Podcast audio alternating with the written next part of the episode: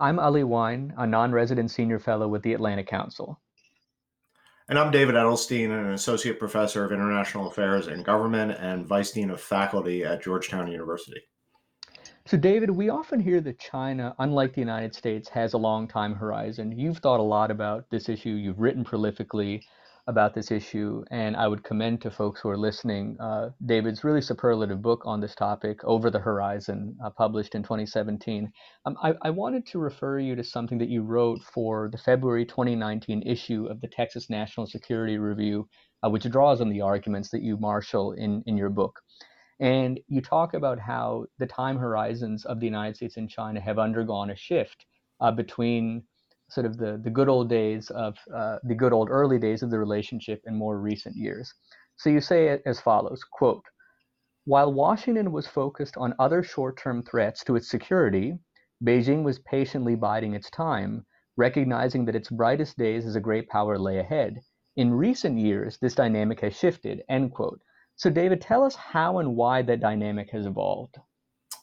Yeah, thanks, Ali, and thanks for the kind words about my book. Um, so, as you mentioned, I think early in the relationship, by which I mean early in the kind of post Cold War relationship, mm-hmm. uh, there was this combination that was actually uh, favored cooperation between the United States and China. The United States was was more focused on some short term threats, in particular after 9 11. And China was thinking about the long term future, and that cooperate that that uh, interaction allowed for cooperation between the two. I think what we've seen in recent years is a, is a shift in both of those dynamics. I think China, for a, a combination of both domestic and international reasons, has become more focused on short term opportunities, while the United States has sort of had its attention drawn to some of the more long term threats that the rise of China might might pose to its interests. And I think that combination of of time horizons is one that is more likely to lead to a competitive relationship and even the prospect of, of conflict between them. I think the question of why China has has shifted and why Chinese time horizons have shifted in this direction is, is an interesting one. I, I, as I mentioned, I think on the one hand there are domestic reasons having to do with Xi's interests in in developing Chinese nationalism and looking to Chinese nationalism, which often wants to see kind of short term rewards. And then I also think there have been developments whereby China feels internationally as if it has to act opportunistically before others do on issues in, say, the, Ch- the South China Sea.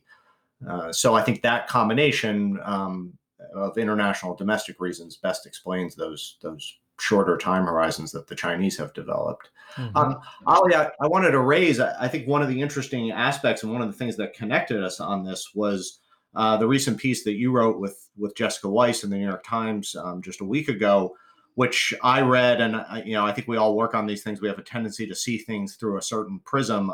I, I couldn't help but note the sort of temporal dimensions to your argument there in terms of the kind of short term versus long term trade offs and the way that that Chinese nationalism is developing and that the Chinese government is trying to sort of exploit that nationalism. Well, I, I appreciate your your mentioning that piece, and in full candor, I I, remember that as we were developing the piece, your work, um, which had already been such a seminal influence on my thinking, it it very much was a backdrop uh, for for our piece. And so, I, I think we try to make a distinction, as as you suggest, between the the long term dimensions of Chinese nationalism or hyper nationalism, you might even posit, and uh, the short term ramifications. I think that over the long term, uh, the United States can take some, uh, can find some reassurance in in the likelihood that that the manner of nationalism, the so-called wolf warrior diplomacy of recent months, um, is likely to undercut diplomatic uh, uh China's diplomatic stature. It's likely to undercut any pretensions that China might have to long-term global uh, preeminence because it's unnerving uh, many countries, not only its neighbors in the Indo-Pacific, but also uh, further afield. And in the short term, though, um, nationalism uh, can be a very potent rallying cry to mobilize the Chinese public to cling more closely to uh, Xi Jinping. And so, what we try to distinguish in the article is that the United States, in formulating policy towards China, uh, it should be sensitive to some of the short-term combustible dynamics in inflaming nationalist sentiment in China, but it should also uh, looking towards the long term recognize that if China continues with this kind of self-sabotaging uh, wolf warrior diplomacy of recent months, that it may well end up contributing far more to its own encirclement uh, than any amount of unilateral U.S. pressure would. Yeah, what's so interesting about this, right, is is I think the degree to which it captures a, a recurrent dynamic in international politics, right, which is that the the things that that countries may find attractive in the short term, even while they maintain certain long term goals, those those short term actions and behaviors may undermine the achievement of those long term goals. And you know what I tried to do in my work in my book was was really capture the ways in which countries try to kind of balance those long term and short term considerations, I, I, would say it's my sense that they don't always do it successfully, and I, and I think there's reason to be concerned about the Chinese in that regard. I couldn't agree more, and I suspect that the work that you've done on time horizons is increasingly going to inform how we think about the evolution of U.S.-China relations.